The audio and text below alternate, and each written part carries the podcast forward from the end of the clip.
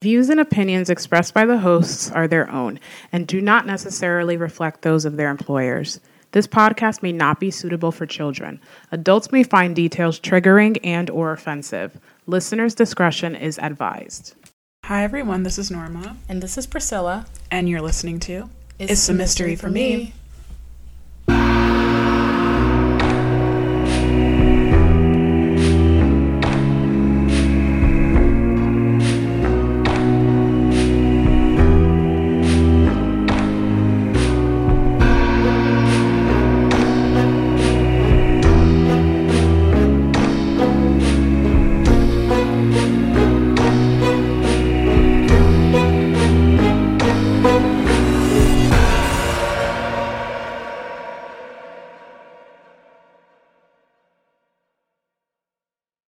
Welcome back to another episode of It's the Mystery for Me. And guess who's hosting? I am I was gonna say it rhymes with Borma. Borma. I don't know. What else rhymes with Norma? I have no idea. Me neither. So exactly. Anyways, Norma is hosting today, and um, I mean, what has happened since we last talked to you guys? Oh yeah, Carlee Russell. Carlee Russell yeah. happened, right? So we were trying to be, you know, not for nothing, politically correct um, when we first discussed it. But if I'm being honest, I actually did not think that she had lied before everyone else started speculating, like I really genuinely thought like she got snatched for real, and I was concerned. Um, but then when they said she walked into her home and the police were taking a few days to just let people know what was going on, that's when I thought something was off. I mean, I think for me, Hmm. when I saw a little bit of footage from the highway on TikTok, and it didn't seem like there was another person there. It just you see her getting out of the car, walking to the other side, and then it looks like she walks into the woods. I was kind of like, okay, where's the rest of the clip? I didn't even see the. I mean, I saw the clip, but I, I, thought, thought it was, was hard more to to look it. at. So I was I like, thought it was hard to see what was going on. I mean, It was hard to see, but I think they kind of zoomed in as much as they could. I guess okay. Um, but I still felt like, okay, there has to be more to the clip that they're not letting out on purpose right. while the investigation is ongoing. That's what I thought. Right. And honestly, now looking back, I bet the detectives knew within the first 24 hours that she had just kind of staged this, right? Because they talk about the type of Google searches she was making and, you know, the FBI looking into it and whoever else. And I'm like, mm, that tells me that y'all probably pulled that information right away and probably knew. But at the same time, they can't just come out and say it because, you know, there's always that 1% chance Yeah. right? Where it's like we've seen it time and time in these cases, right? Where it's like just weird coincidences that lead to something, and it's like maybe she googled that, but then maybe she really got taken for real, Right. So I think they were like, let's just hold this close to the chest until we know. But now that we know. I think that, you know, she probably was just trying to get her um, boyfriend's attention. Listen, if you're trying to get your boyfriend's attention, I can tell you this now, you know, from looking back at stuff, it's not a healthy relationship. You shouldn't feel like this desperation of, oh my God, I need this person to talk to me. I need them to talk to me. Like, that's not good. Mm-hmm. You know, um, and I think a lot of us have been there. Now, she took it to an extreme. Uh, I mean, now she's charged with what? Filing a false police report mm-hmm. and then something else similar to that Yeah. you tried to get your boyfriend's attention and you ended up with a, a record with a criminal record and your face is plastered everywhere and hundreds of thousands of people or millions of people are giving their two cents okay that's a lot of pressure and for someone who probably likely is already struggling with mental health I don't know how she's dealing with this. Right. At this point, maybe she just turned off the TV and stopped looking at her phone, type of thing. Because how? I don't know. Um, her mugshot was really nice, though. I was like, that skin is glowing. that skin is glowing. Um, so she has that going for her. But if she would have hit me up, I would have told her, Carlee, there's levels to this. Let's start very small. We do something that just gets his attention. Then we take it up a notch and involve the families. Okay? or like just his family or your family and then both families. I don't know, but there's just levels to this. Mm-hmm. you know what I'm saying? But um, you know, that's the old me, what I would say. But nah, that's still the new me too. I would give that advice. But I would give that advice to people who really are struggling with that. And if they're uncertain about leaving someone, I think you could tell people a lot to leave somebody. But they're, you know, they got to decide that on their own. Sure. So if someone came out to me in desperation, like, I'm not ready to leave, what can I do? I'd be like, all right, let's take a seat. Pull out that book. Right. Let me let me flip back to the year 2010. Hold on. Um, all right, here we go. Mm-hmm. So hopefully she does get the help she needs. But um, you know, you it was just such an extreme thing to do because not only did she affect her own life, mm-hmm. she affected lives of everyone around her, her family, her friends, like now everywhere yeah. they go, they're going to be asked about her and stuff and it's not in a positive light. And you know, there's just a lot of embarrassment there, a lot of shame there. So, and then look at her man now. He called her his ex in his post, first of all. And then um, he is now like hosting something. Did you see that in Atlanta? Yeah. Like some sort of like. But now he's not hosting it, apparently. On, on the advice of his attorney. Um, but he's really just out there now. You know mm-hmm. what I'm mm-hmm. saying? If anything, it just when you chase people like that, it pushes them further away. You got to stand your ground, and you know what? Know your worth yeah. and just be like, all right, if you're not if you're not jacking it anymore, then okay. You mm-hmm. know what I'm mm-hmm. saying? Go over there. Yeah, if you're not checking for me, I'm not checking for you. Yes, that's the power you need to stand in. And I think a lot of us get to that stage at different times in our life. Mm-hmm. And if you get to that stage very early, you're very lucky. Yeah, it took me a while. Yeah, same. Um, but now that I'm there, it's like, whew, yeah. I don't recognize the old me. You know what yeah. I'm saying? I'm like, who's that girl? Mm-mm I feel the same way. Yeah. It's like I survived that, I can survive anything. Exactly. That's how I feel. Exactly. So, um, all of that to say, let's not go to the Carlee Russell extreme, okay, y'all? Like, just take a deep breath and maybe just watch Taken the movie, right? Just like that seems safe enough. Just watch it's a movie. It's a good movie. Yeah, it, it really is. Movie. Mm-hmm. Great movie. Okay, and I'm sure the views on that movie went up that week. Surprise is not like number one on Netflix right now. Yeah. Trending. I'm surprised too. It probably was. I never Maybe. checked. But anyways.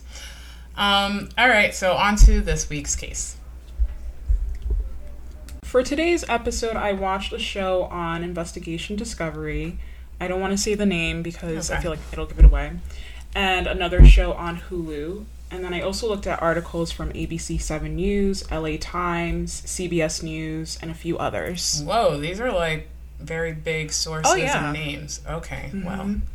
All right. Well, for our full list of today's sources, go ahead and check out our website, itsthemysteryforme.com, or click the link in today's show notes. This story takes us back to 2009 in Los Angeles, California. This is a case of Mitrice Richardson. Mitrice Richardson was born on April 30th, 1985, to Latice Sutton and Michael Richardson in Covina, California. I think I'm saying that right. So in 2009, Mitrice was 24 years old. Her mother, Latice, she was pregnant with Mitrice in her senior year of high school. So they were young parents, basically. And in 1989, Michael got into some trouble and he ended up going to prison for eight years. I'm not sure what he did. Well, damn. But yeah. So Latice ended up marrying um, Larry Sutton, who's Mitrice's stepfather. Okay. So Mitrice grew up with her mother and her stepfather in San Gabriel Valley, where she graduated from South Hills High School. Even though her biological father, Michael, wasn't necessarily in her life as she was growing up, they did get closer as she got older. Okay. Mitrice is described as beautiful inside and out and wise beyond her years. Her mother describes her as just being a ball of energy. She loved to laugh, she loved to joke. Her Aunt Lauren described her as a beauty queen, a cheerleader, an amazing student. She was very loving, a vivacious personality, and full of life. Whatever Mitrice did, she gave 100% to. She loved dancing. She would compete in dancing competitions, She even did pageant competitions. In 2009, Mitrice graduated with honors with a degree in psychology from California State University in Fullerton, California. And she had hoped to become a child psychologist with a focus on working with kids in the foster care system. Mm. In the summer of 2009, Mitrice was living with her grandmother, I'm sorry, her great grandmother, who was 91 at the time, Mildred, in South Los Angeles. And like any typical 24 year old, she was trying to figure out what was next for her.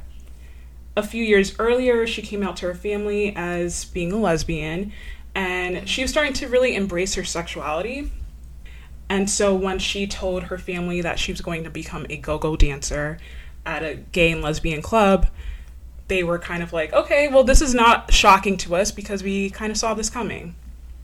What is a go go dancer for people who don't know? So, a go go dancer, if people don't know, um, they just dance in a club, but they don't take their clothes off. Just, they just dance sexy, you know, and like have on cute outfits. Right. Yeah. Yeah. Maybe I was a go go dancer in a past life. I always wanted to be one which is so strange. You? Yeah, when I was a teenager. I'm shocked. Because I love dancing. I was like, wow, they make good money and they don't take off their clothes. That's awesome. True. But this now takes us to September 16, 2009. It was a Wednesday, and Mitrice, she also had a job as a secretary at a shipping company and her boss recalls that she was very giggly and just excited. So at around 5 p.m., she was at home with her great grandma, Mildred, and they chatted for a little bit, and then she was on her way to Malibu. At around 7 p.m., she gets to Malibu just as the sun is setting. Okay. During her drive, she spots a restaurant called Geoffrey's, and she pulls in and there's valet parking. So the guy that's handling the valet parking, he basically told her, you know, I'm parking car right now. I'll be right with you. Okay. So when he returned, she's waiting in his car. In the valet yeah. driver's car? Yes. And he thought that this was very bizarre. So he's kind of like, um, like, can I help you? Like, why are you in my car? And he notices that she's going through CDs and she's talking in broken sentences. He thought that was very strange. She also mentioned something along the lines of, I'm here to avenge Michael Jackson's death. Granted, this is 2009. I mean, she was down for the cause. Yeah, I guess. I mean, but that is, I mean, yeah, I guess so that's strange. Yes, like, of course, that is. It's that a little strange, strange, but then you know he still parks her car and she goes in and she orders a steak dinner with an ocean breeze drink, which is. I try to look up like what it is. It's either vodka or rum and a little bit of lemonade or cranberry juice. I don't know, but it's an alcoholic mm. drink. And then she notices a table next to her and they seem to be having a good time. So she's like, oh, like, let me join them. So she walks over to them and she starts having a conversation with them and saying very random things like she was from Mars and she's telling them about her mother, Mother Earth, and the ocean is calling her. Just things that were very random. Mm. And she chatted with them for a while and then she eventually got up and she made her way to the exit. But she stopped by the manager because she didn't pay her bill and her bill was $89. She was pretty nonchalant about the whole thing and she asked if she could call someone to settle her bill, specifically her great grandma Mildred. And so at around 9:30 p.m. that night, her great grandma receives a phone call and she's concerned obviously. So she immediately is just like, "Okay, I'll give you my credit card over the phone." but they wanted a faxed signature, and she doesn't have a fax machine. Wow, it really yeah. is 2009. Because what? yeah. So she tells them, I can't drive either. I'm 91. Like, that is too far of a drive for me. Oh, and it's about 60 miles wow. from where they live. Mm. Mm-hmm. So, unfortunately, they're not able to take down her credit card, and now they have this unsettled bill. So, the staff actually are talking amongst each other and they're trying to come up with a way to get the money together to pay her bill. Oh, that's so nice. Um, but the manager, like, intercepted that conversation, was like, no, I think we need to call the cops. See, I would have paid her bill if I was there. I've done that for people. Like, Right. like sometimes people just need help and i don't know like calling the cops because of that because she's not paying her bill even though she did make an effort and her grandma mildred or great grandma did mm-hmm. try to pay it it's like i feel like they should take that into account and it's just like Yeah. i don't know taking it i don't know i, I just feel like calling the cops is always the last resort I think so me. too. Um, the manager made it out to seem like he felt that was in her best interest because she was acting bizarre. mm, Um, they felt like she was having some sort of mental breakdown right and that it wouldn't be safe to just let her just go out there like she could hurt herself or hurt someone else. i see i see So the manager went on to say, like later on, just based off of these articles, that he thought that calling 911 police would take over and maybe bring her to the hospital or something. Um, but we'll see if that even happens. So when the police from the Malibu Lost Hills Sheriff's Station arrive, they pretty much escort her out and they give her a sobriety test, and she passes it. But the thing is, again, the food bill is still unpaid. So she tells him that she thinks that she left her wallet in her car. So now they're searching through her car and they go through the center console and they find marijuana. oh no Mm-hmm. So now instead of just giving her a ticket for not paying this bill, she's charged with possession of less than an ounce of marijuana. So basically, she's charged with defrauding an innkeeper and possession of marijuana. She's taken to the Lost Hills station where she is booked, fingerprinted, and locked in a jail cell. Now, mind you, the police station itself is 20 miles from Geoffrey's, this restaurant, and it's located on a windy, hilly road in the Santa Monica Mountains. At around 10 p.m., her mom gets wind of what's happening and she ends up calling the police station. But at this point, Mitrice and the cops they have not gotten to the station just yet. But she is having a conversation with the deputy sheriff at the time and she basically tells him like can you please you know just keep her in your custody because mitrice has a 10 year old sister like remember this is a wednesday night so i'm thinking like her mom doesn't want to wake up the sister. It's an hour drive and an hour back.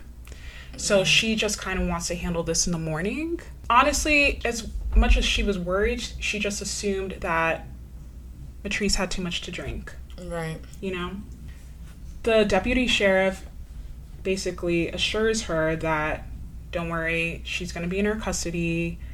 Um, and so that makes her feel a little bit better but her mom did make a comment that you know she would hate to wake up in the morning to a report of a girl lost somewhere with her head chopped off her mom said that yes oh, interesting And the reason why she said that, she's like, Mitrice is not familiar with the area. She knows that, like, it's like in the mountain range. So she's like, please just keep her there in your custody. So in the morning of Thursday, September 17th, 2009, Latice calls the sheriff's department at around 5:20 a.m. to confirm picking up Mitrice. But apparently Mitrice was released at 12:30 a.m. They did that because she had a clean record and to them there was no signs of mental incapacitation. So the jailer apparently told Mitrice that she could wait in the cell or she could wait in the lobby, but she didn't want to do that. So she ends up leaving, Mitrice ends up leaving the jail in the dark, completely alone. She has no phone, no wallet. She just has her driver's license and her car keys in her hand. She is last seen leaving the station wearing a shirt, jeans, a brown hat, a pink belt, and Van sneakers. Is her car at the police station? No, it was impounded close by Geoffrey's, the restaurant. So at this point, her mom's confused. She's like, wait a second, I spoke to the deputy. Like, we made this arrangement. Why would he just let her go at 12.30 a.m.? And her mom also said, if you are planning on releasing her tonight, just let me know and I will absolutely make the drive. She was just saying, like, if I don't have to make the drive, I don't want to make the drive. But if you are going to release her, let me know. Right. But apparently, the deputy on duty that night did not inform anyone else about this conversation with her mom. So no one knew about it. Her mom ends up calling everyone she could think of, and no one has heard from Mitrice. On the record of like their police book, it looked like she called her great grandma four times. But when her mom spoke to the great grandma, Mildred, she said, I didn't talk to Mitrice at all. She never called me from the police station. That's odd. Yeah. So I'm confused. I don't think any calls went out. Wait a minute. So back it up a little bit. Yeah. Why do they think that she called the grandma? Because the police records, like on their books, it looks like she made four calls to her great grandma. They just wrote it out. Like Yes. Calls to grandma. Yeah, But that's she actually seems like. never called No, grandma. no. Who does she call? I don't think that she called anyone at all. Do you not get what I'm saying? Yeah, Like, I guess, but I guess that's kind of strange. They just wrote it down as if she did, but she didn't actually call anyone. Maybe they thought she was calling someone. What if she picked up the phone and just started talking? You know, I'm curious now. If she was like saying off things, Mm-hmm. yeah. What if they genuinely thought that she was on the phone with the grandma? I mean, that's a possibility too.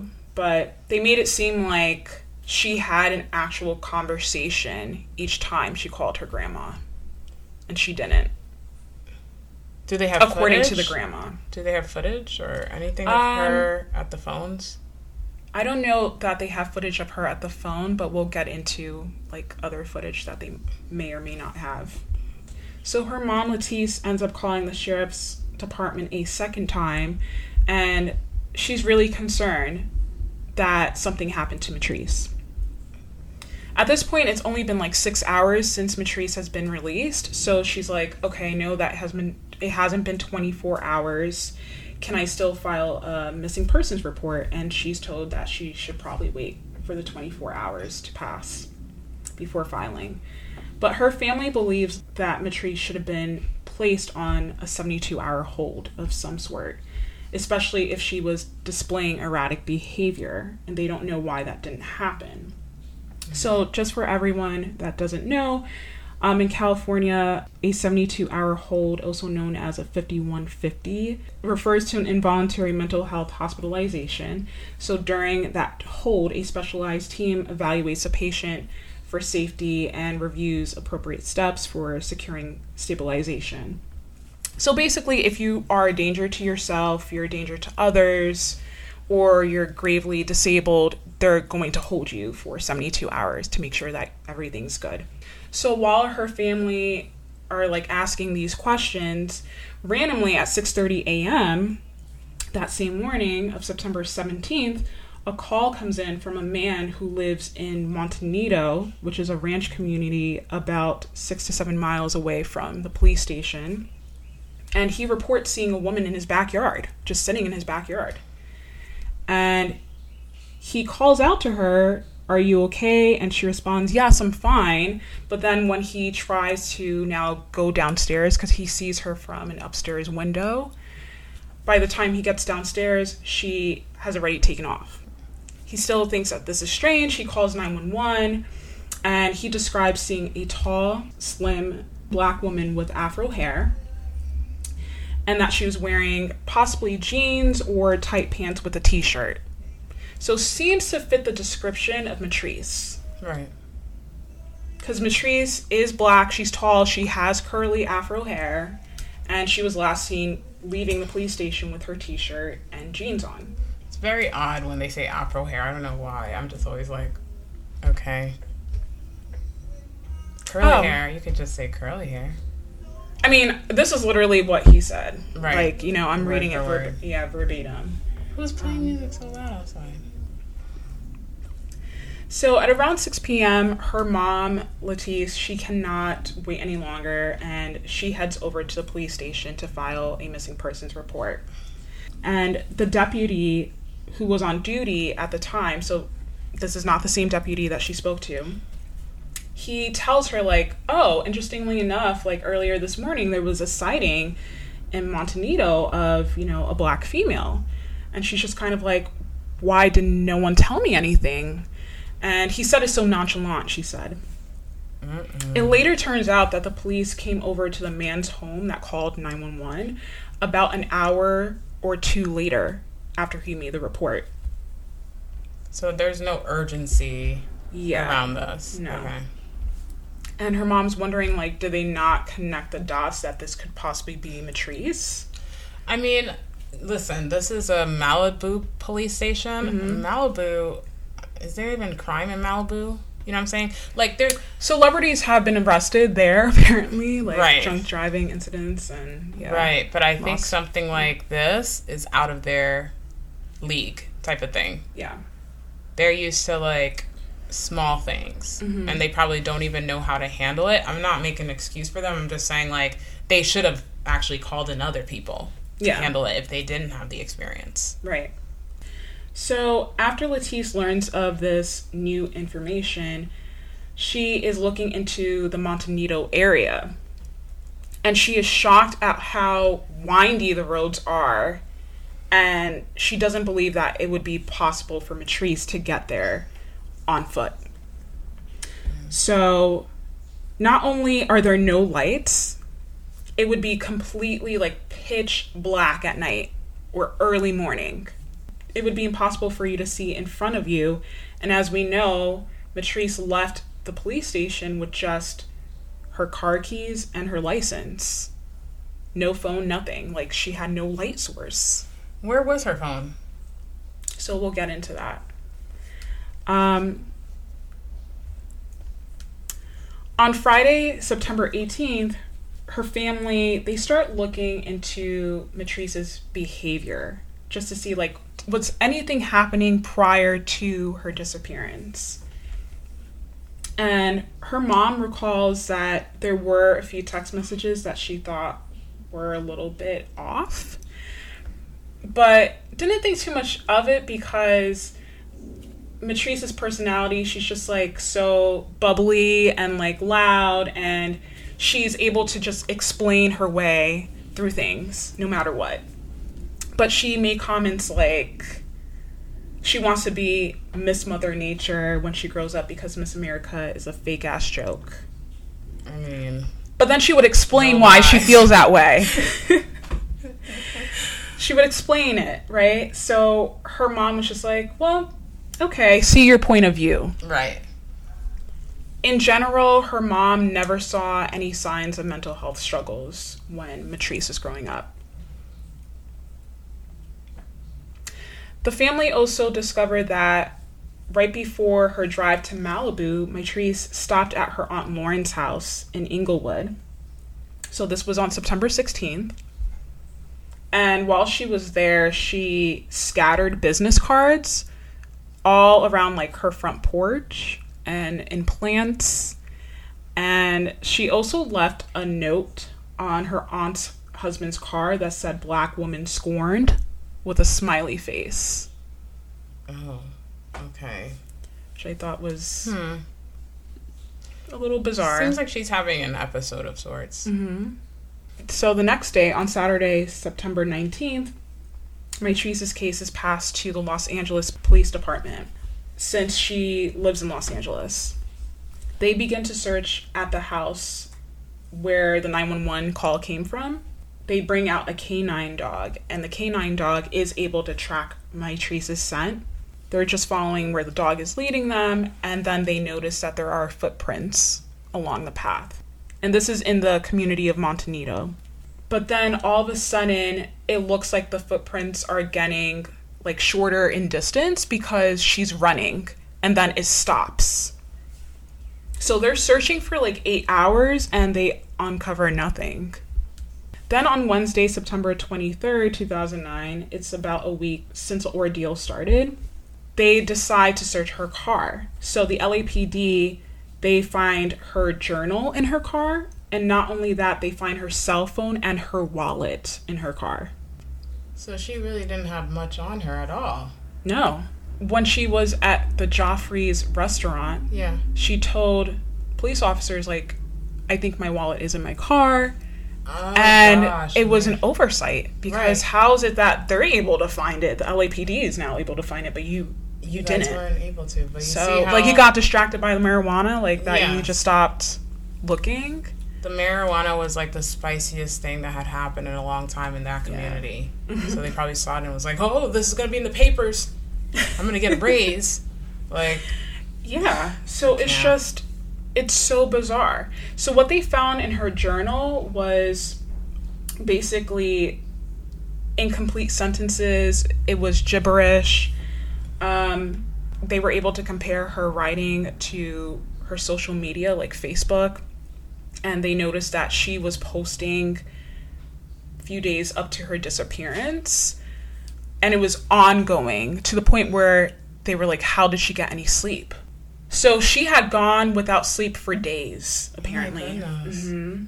and they believe the lapd believe that she was having an episode caused by possibly bipolar disorder when they found her wallet her mom said that her debit card had at least $2000 on it she could have absolutely paid for her meal like it wouldn't have been an issue so she was very upset that the responding officers were not able to find her wallet, but now the LAPD can. wow. Her family is very upset after hearing all this information. They want to see the incident report. They want to know if there's videos from the police station. So her mother was told that there was no footage because cameras do not record, they're just there for monitoring purposes. Okay, you see what I mean? Where they're they're very on like inexperienced. Mhm. Why wouldn't you have footage? I mean, listen. For the longest time, they didn't have body cameras, right? So for a reason to keep certain things, Sure. you know, secret, I guess. But I don't know. It just seems like kind of weird that they wouldn't have any type of recording devices in a jail. Like, wouldn't you want to see what was happening in real time where you could play it back, if anything? Right. I just very odd. And it's Malibu, so you definitely can afford the equipment. Mm-hmm. So, Yeah. again, they're used to like just simple things slap on the wrist type of stuff. Mm-hmm. Um, Where people are not asking for like footage. right. You know. Right, exactly. On Thursday, September 24th, Mitrice's family hires a civil rights attorney by the name of Leo Terrell. And there's a conference that is held in front of the Lost Hills station. That's a police station where Mitrice was held. And the Los Angeles sheriff says everything was pretty much on point in terms of protocol, that procedurally speaking was correct, and he feels that everything that was done was morally right, and he hopes that Mitrice is found.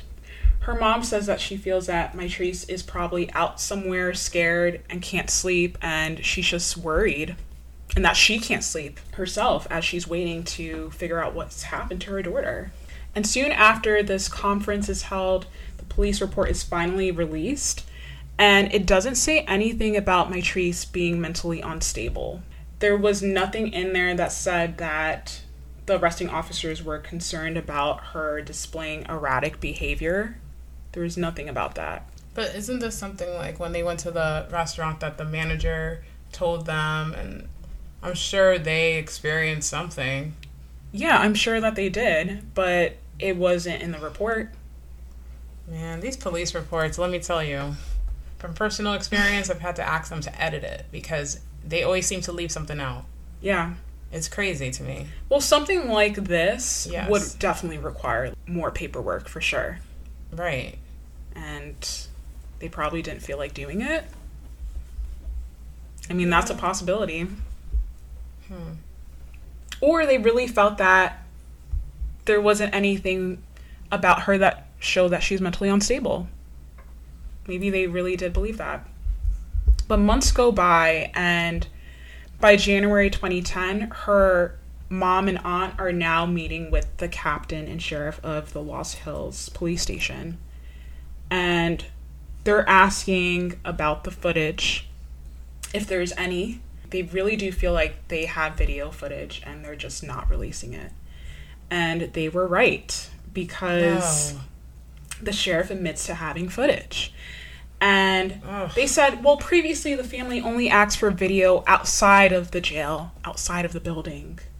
And we don't have that, but we do have, you know, inside footage, and you weren't specific. But her family claims that they asked for footage in general. So, yeah, now they have the footage.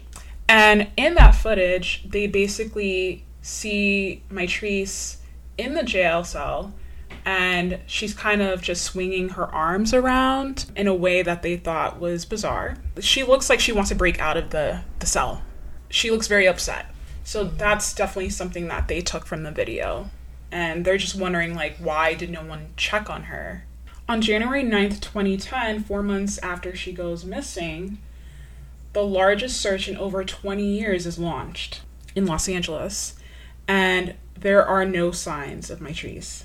The following month, February 2010, Michael Richardson, who's Mitrice's father, believes that he saw his daughter in downtown Las Vegas.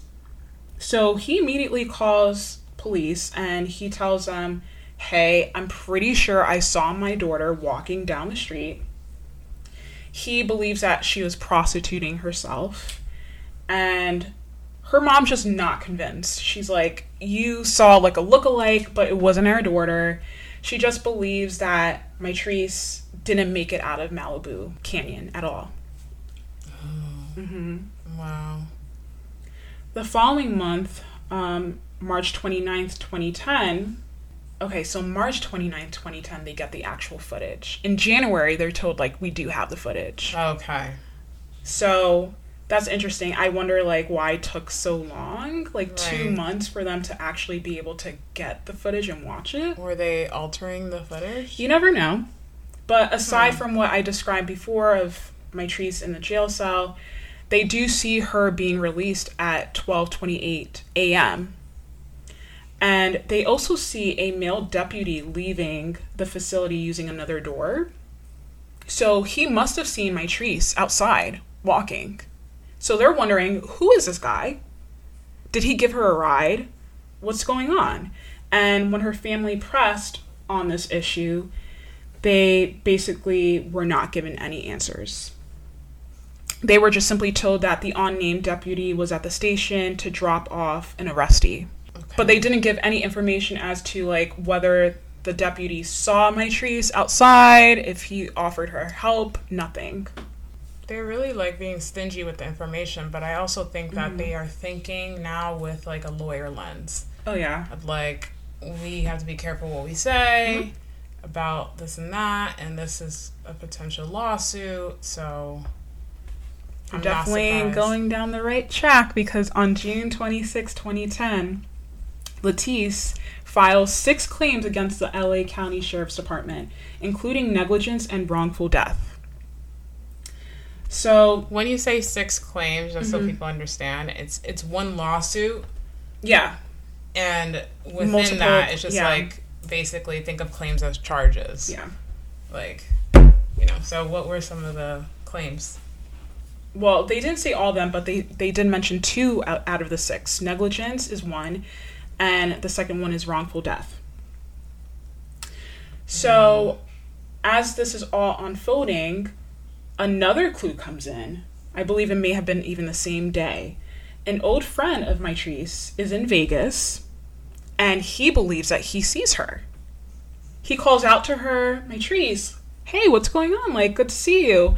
And he says that She looked at him nervously, runs out the casino. So he finds this to be very bizarre. Well, he's aware that she's been missing, right? Right. So he makes a report, and from him making this report, it makes the Las Vegas Police Department actually hold a press conference because, along with his report, there have been more than 70 reports claiming to see Mitrice in Las Vegas. Wow. Yeah. But again, Latice is not convinced that this is her daughter. She's convinced it, it's a look-alike. Okay. Mm-hmm. Is there a reason for that? She just is it just like the motherly instinct Yeah, thing? yeah, it's just a gut Okay. feeling that she just feels like no, like Mm. she wouldn't be out there. She's here. But why would that girl run away? I don't know. That's just so odd. I just think that that is very bizarre. So on August 9th, 2010, at around 1 p.m., the Malibu State Park Rangers are hiking down Dark Canyon, which is about two and a half miles from Monte Nido and about six and a half miles from the police station. So they are actually there checking a defunct illegal marijuana growing patch, which apparently, like the cartel was growing marijuana. Oh wow. Yeah. Um, and it had Oh. been eradicated in in 2009, about seven weeks before Mitrice went missing. Eradicated meaning like shut down? Yeah. Gotcha. So they were taking a slight detour to get around a boulder, and all of a sudden, one of the rangers spotted what he believed to be a skull. Whoa. And then when he looks closer, he sees that there's also a body, like not just a skull, but like a full blown body. Whoa. Um, and so they call in the sheriff deputy immediately. And when the deputies arrive, they observe that it was a naked woman with black curly hair, that she was partially mummified. Her skull and her spinal cord were detached from the rest of the remains. And as far as clothing, her belt, bra, jeans were scattered a few hundred feet away from her. When you say her skull and her spinal cord were detached, Yeah. oh. Okay, I can see the skull being detached, but Yeah. what do you mean spinal cord? Like her backbone was ripped out? Like what do you mean? I just figured like it, they were detached from like her arm, her leg. Like I figured that the skull and the spinal cord were attached to each other, but detached from the rest of her body. Isn't the spinal cord this in the middle of our back? Yeah. So you think that basically the body was without the spinal cord entirely? No. What? What? Her, I figured that her skull and her spinal cord were together. Right, and they weren't on her body anymore. Is what you're saying? Yeah. Yeah, that's what I mean. And the rest of her body was not attached to that. Yeah, but I think that's visually speaking. Okay. Sorry, y'all. Visually speaking, your spinal cord is this going down your back. So that whole thing is missing. It's connected to your tailbone, is it not? Yes, it is. So, okay. I guess maybe part of it is missing. Like maybe just the neck part is missing of the spinal cord. No, I figured that it is a neck part. Like, Okay, that- so maybe the rest of the spinal cord is still there. yes. Okay. Okay. Whew. I hope that's Sorry, not I needed a confusing visual. for you Like, I guys. was, I was kind Oh, of Lord. confused. Okay, this woman's socks, shoes, underwear were never found. So what was found near her body, like her bra? Belt, bra, jeans. So on August twelfth, 2010, the remains come back um, after going to a coroner's office, and it comes back as belonging to Mitrice Richardson. Mm. Oh no. Yeah. And then Oof. two days after that, on August 14th, um, there's a report that's released from the Office of Independent Review that basically they do investigations into like misconduct of a police station. And so they finalized the report and they basically said that everything that the police station did was legally speaking sound and they followed protocol and everything they did was appropriate. There was no legal justification for depriving her of her freedom by having her stay in the police station. See, that's where the law gets muddy. Yeah. You know what I mean? Because they can argue, like, uh, we understand that as a parent you felt that way, but we literally, if, let's say sh- they held her there Yeah. and then she sued them, she could sue them, Sure. right? For false imprisonment. Yeah. Actually, I mean, listen, of course, the judge could hear about, like, well, her mom told her, you know, told them to keep her there, but Mitrice is an adult.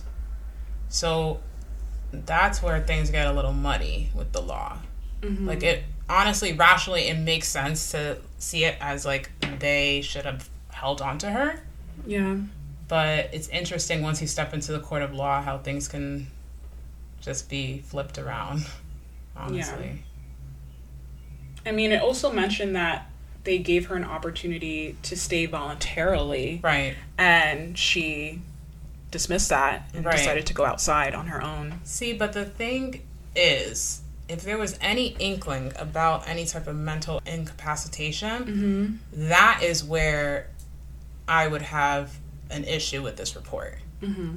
Because what steps did you take to ensure that she was safe for herself and also safe for others, right? Sure. Like, what steps were there you know and my thing would also be like you got to go back and talk to the manager at the restaurant and like what did the manager say to you and based off of what the manager said and what the you know maybe that table she sat at said or mm-hmm. like people the employee said like based off of those interactions you should have probably you know did your due diligence in that sense and just make sure that she really was of sound mind Yeah. to leave.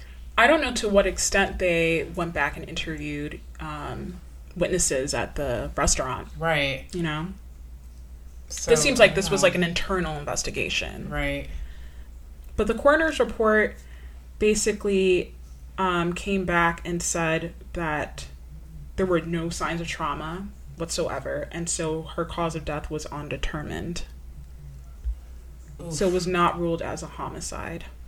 How long had she been out there? They didn't say.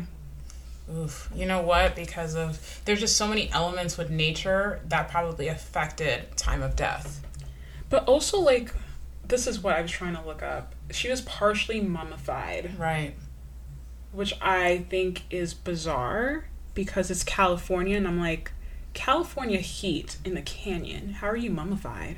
Meaning, I'm wondering, like, if she. I'm not so convinced that she died there. I feel like she may have been moved there. Ah.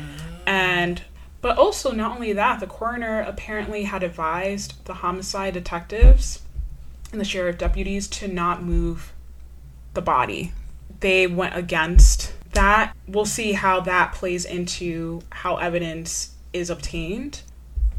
So, two weeks later, for example, the coroner's team returned to the actual site on August 25th, 2010, and they found nine more of Mitrice's bones. So, there was clearly like mishandling. Um, the way that the sheriff's department justified that is they didn't want to just leave the body there because they felt like an animal can come to the site and, you know, destroy more of the evidence.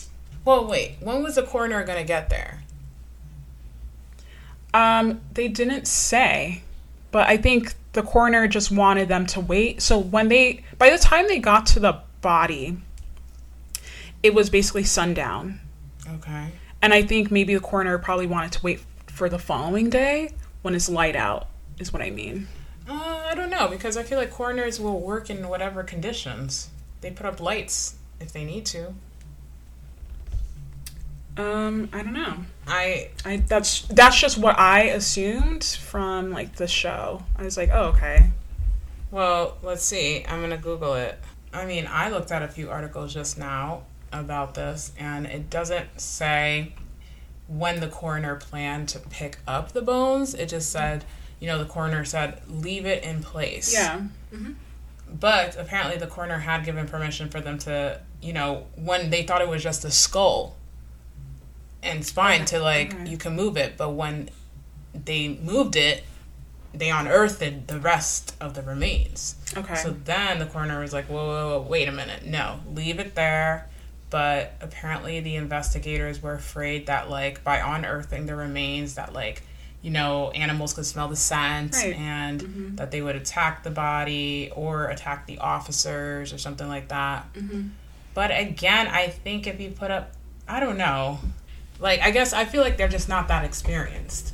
And the coroner also said in his, like, years and decades of working on cases that he has never seen anybody move a body like this in such an unauthorized like way. I mean, they claim that like they misunderstood and that they they honestly believe that they did have permission to move the body. I mean, But obviously that claim is disputed. yes. Um, and then in November of 2010, her mom Latice, her aunt Lauren, and a few others, which included anthropologist Clea Koff, they made their way to where Mitrice's remains were found, and they wanted to memorialize that area. Okay. And when they did, unfortunately, they came across a gruesome scene. Being that when they were just like moving dirt around, they found one of Mitrice's fingers. Ooh. Yeah. Well, finger bones. Oh no. Mm-hmm. Ooh. Okay, that's scary. And her That's mom was just like, oh my gosh, what else is out here? Right.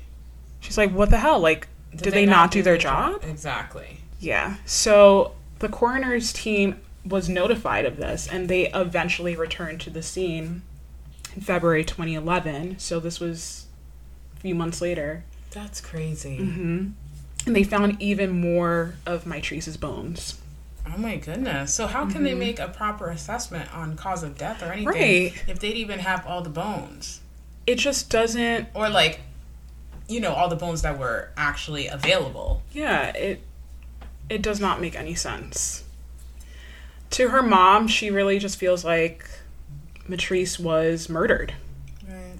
Um, and not only that, apparently her arm was like across her chest in a way where, again, she's partially mummified.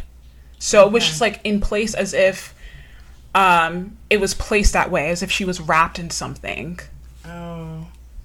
Huh. and then disposed of in the canyon.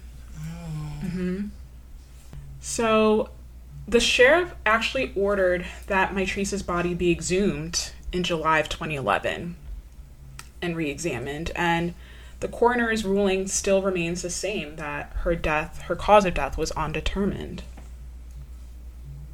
In August of 2011, her mom and her father settled with the Lost Hills County Sheriff's Office for $900,000. And this was basically based off of again, this is the the claim that I was saying earlier of Right. like wrongful death and negligence. Um, what they found is that well, they found a lot, but I'm trying to condense it. Um, that the sheriff deputy that had responded to the scene that actually arrested Mitrice, he did notice that she was acting out of character. Well, not out of character, but erratic Right. and he actually typed this in an email to a higher up, Oh. but he didn't put it in the report. Oh, gotcha. So they're like, mm, got him. you didn't see erratic behavior, but yet you're seeing it here in emails. Oh. Yeah. And apparently, other deputies that were at the station also saw that she was acting oddly. See, this is why people don't Mm-hmm. be trusting the police because you lied. You straight up lied and said like, "No, I didn't think anything was wrong." And it Yeah. took for them to sue and probably do discovery, which is a process of like, this, yeah. you know, once you sue, you This came up in discovery. Discovery. Right. Yeah. And discovery means like you need to turn over certain things. Mm-hmm. Okay. Um, and so I remember in law school thinking like, what if people delete stuff? You know what I mean? But there's so many consequences if you delete stuff or try to hide something. It's like bad. So it's it's like very rare that you hear about people trying to delete stuff. Plus, with technology, people could just like a lot of the time see what you deleted. Um, so, anyways, this must have come up in Discovery. They probably said we want to see all the email chains starting from this date through this date. Yeah. And that's probably how they found it. Mm-hmm. So they got that settlement deal, but honestly, I thought it was a little low. Same. Um, yeah, that's just my opinion. The department ended up um, changing some of their policies. So, for example, the department now allows for missing persons report for adults to be filed sooner. And they now make sure that people have their cell phones and personal property returned to them before they're released from the jail. Interesting.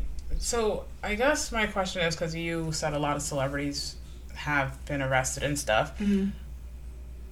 Okay, if a celebrity is arrested, let's say on a DUI and mm-hmm. stuff, were their cars also impounded? Like, did they leave? Oh. How did they leave the station? Did they take a cab? Okay, so I just looked up an article by the LA Progressive, and apparently in 2006, Mel Gibson, when he was arrested by the same police department for drunk driving, he was driven home. No, he was driven to his car. And Mitrice has the car, right? She could have been driven to her car. Right, That was technically like a 20 a 20 minute drive. right. And it doesn't say, right, like how long his, like how far his car was, uh, like from there. But the Yeah. fact that he got preferential treatment says, uh, you know, it tells us everything we need to know. He's a celebrity, he's a white man. Right. Yeah. I'm sure he probably didn't even have to ask. Yeah, they probably were like, They oh all probably gosh, jumped on it like, I'll drive you. yeah. Shit, I can imagine it now. So, as of today, has there been any progress? Like, nothing. So her case remains open, um, according to the Los Angeles County Sheriff's Department. Right. Um, but it's listed as a death investigation because it was not ruled as a homicide. They don't have any new leads, though. This is a tough one because it's like, there's no real inkling as to, like, what happened to her. Yeah. Did someone grab her? Like, and torture her? Was she? How long has she been dead? Was it really her in Las Vegas? And then, Right. You know, because the L- Las Vegas incident happened like a few months before her body was found. right, but like, You know? if those were her regular clothes that they found, like the jeans, the pink belt, like yeah. you know, it seems like if anything, maybe it's her doppelganger. A doppelganger is apparently someone in Las Vegas. Yes, Yeah. that looks exactly like you. Like apparently there are people out there that exist that look exactly like you. Yeah, I mean, if her dad was like, "Oh my gosh, that's my daughter," And that's her a little friend, strange. too. Yeah, It's like but a parent, a like parent, being like, "That's my daughter." right? Yeah. I don't know. I read stories about that online. One started out as a doppelganger story, but then it turned out that they were triplets. They were brothers that were triplets, and so they ended up going to college in the same area. So their friends would be like, "I saw you yesterday. You didn't say hi," and he's like, "What the hell are you talking about?" And so it, it turns out they were all adopted, and they didn't know they were triplets. Into different families. Yes. Yeah. and we're never told. So that was wild. Um, but I don't know. The whole thing is just. It's hard to say one way or another. I do Yeah. think that like they could have done their due diligence though, and you know the cop writing that in an email that he felt like she was acting erratically tells us everything we need to know. He had an inkling, mm-hmm. and he should have, you know, talked to somebody. But the other thing is, he wrote that to a higher up. So now it's the higher up's job to actually do their job, Yeah. you know, and I don't understand why they chose not to. You know, they probably thought, okay, she'll be fine. But again, like walking outside in the dark, like that's scary, first of Yeah. all. And she apparently was afraid of the dark, See, terrified. I don't know. I feel like will will we ever know the answer? No, I don't think we'll ever know the answer to what happened to her. Yeah. But it's unfortunate because it could have been prevented. Yeah. So her mom was saying actually that she has a lot of guilt for not rushing to the Lost Hills station as soon as she like called and confirmed that Mitrice was there. She feels like she has something to do with her disappearance and her death. So because of that, she now like suffers from anxiety and depression. Oh no. Yeah, she really struggles with that and she's in the process of writing a book about Mitrice and her own struggles with mental health now. Wow. hmm That's just really sad. As for her dad, Michael Richardson, he said about Mitrice, she was my heartbeat, she was my everything. People say, hey, you gotta move on. And he said, you never move on, but you carry on. Hmm. That's deep. That's so sad because again, it's like it seemed like she just started having these episodes and her family didn't really see it coming. So Yeah. the whole thing is just so bizarre from start to finish. The story is Mhm. just like really it's hard doing these types of like cases because I like the finality of it. Like I like to feel that there's a conclusion. There's an ending, it's very clear, you know what I mean? Yeah. No matter what that ending is. And here there's no sense of you know a conclusion like as to what happened. You know, that's always a tough part with doing cases like this one. Yeah, but that's all I have. That's the story of Mitrice Richardson.